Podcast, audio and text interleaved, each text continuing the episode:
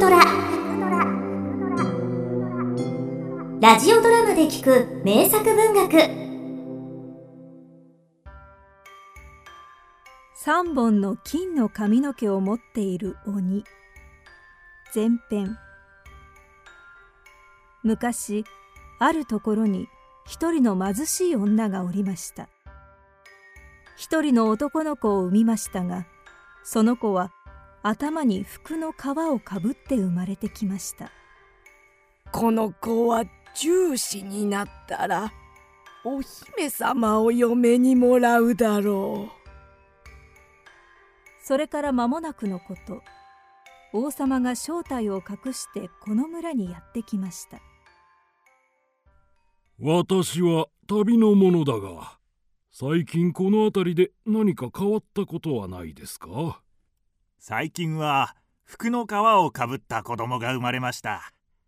この子は14になったら王様のお姫様をお嫁さんにもらうだろうという予言をされたそうですよ。なんだと？我が娘がこんな貧しい村の男に嫁ぐだって？そんなことが許されるものか。王はもともと腹黒い人でしたからその子の親に親切そうなふりをして近づき引き取ることにしたのでした。王様はその子を箱の中に入れ川にたどり着くと。こんなわけのわからないやつに大事な姫を嫁がせてたまるか。ところがその箱は沈むどころか小舟のようにぷかぷか浮かび箱の中に水は一滴も入りませんでした。こうして箱は王様の都から2マイルほど離れている水車小屋まで流れ着きました。運よく粉引きの夫婦に引き取られた子供は大きくなって立派な若者になりました。あるひどい嵐の時王様がこの水車小屋に雨宿りで立ち寄りましたそこで出会った若者に興味を持ち話を聞いているうちに実はこの子は14年ほど前に箱に入れられて流れ着きましたのをこの引きの小僧が水から引き上げたのでございます。なんだと？この子は昔わしが川に投げ込んだ服の子に違いない。ならばこれお前たちこの子供に妃のところへ手紙を届けさせてはくれまいか。褒美には金貨を2枚使わす。ところがその手紙にはこの手紙を持った子供が城へ着いたら直ちに殺して埋めてしまえ。わしが戻らぬうちに片付けるのだ。男の子はこの手紙を持って出かけましたが途中で道に迷い大きな森の中に入り込みました。真っ暗闇の中にポツンと小さな明かりが見え男の子はそれを目当てに歩きますと小さな家の前に出ました。ひゃあうん？お前はどこから来たのだい？僕は水車小屋から来たんです。お妃様のところへ手紙を届けに行くところなんです。だけど森の中で道に迷いまして今夜はここに泊めてもらいたいんです。かわいそうにお前は泥棒のうちに迷い込んだんだよ。奴らが帰ってくればお前は殺されちまうよ。どんな奴が来たって僕は怖くはありません。僕はもうこれ以上歩けないんです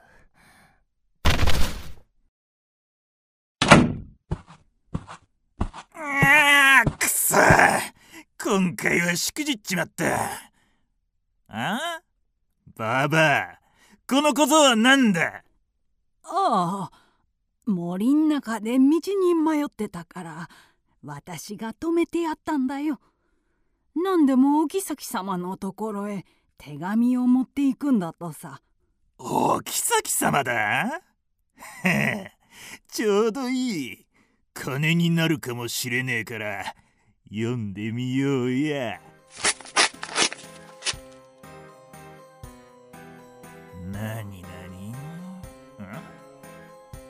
なんだ？城に着き次第こいつを殺せって？ひでえ王様だなおい。情け知らずの俺たちでもさすがにこんなことはやらねえぞ。ちょうどいい。仕事に失敗した腹いせに。やだ城に着いたらこいつを姫と結婚させるように。と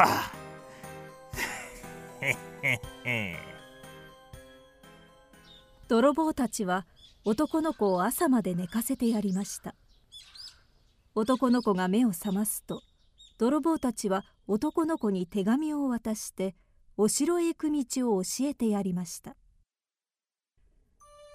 お妃様はこの手紙を読みますとすぐに立派な婚礼の支度を言いつけました。こうしてお姫様は福の子のお嫁さんになったのです。福の子は心の優しい美しい若者でしたからお姫様は心から満足して二人楽しく暮らしました。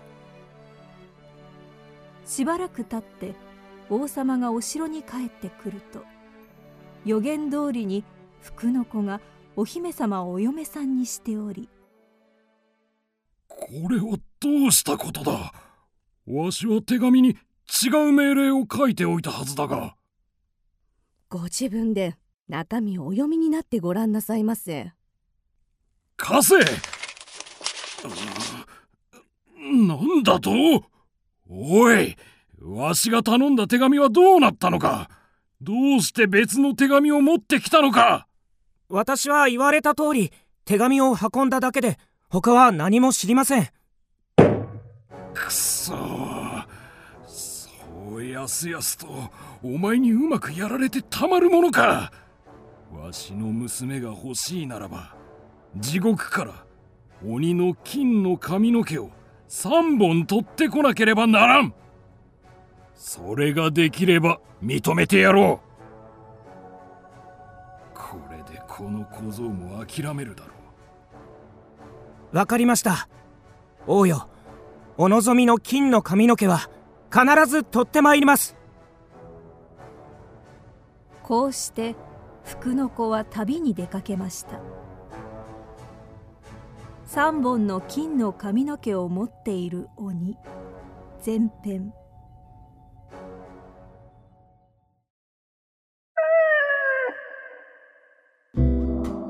キクドラは YouTube にもチャンネルを開設。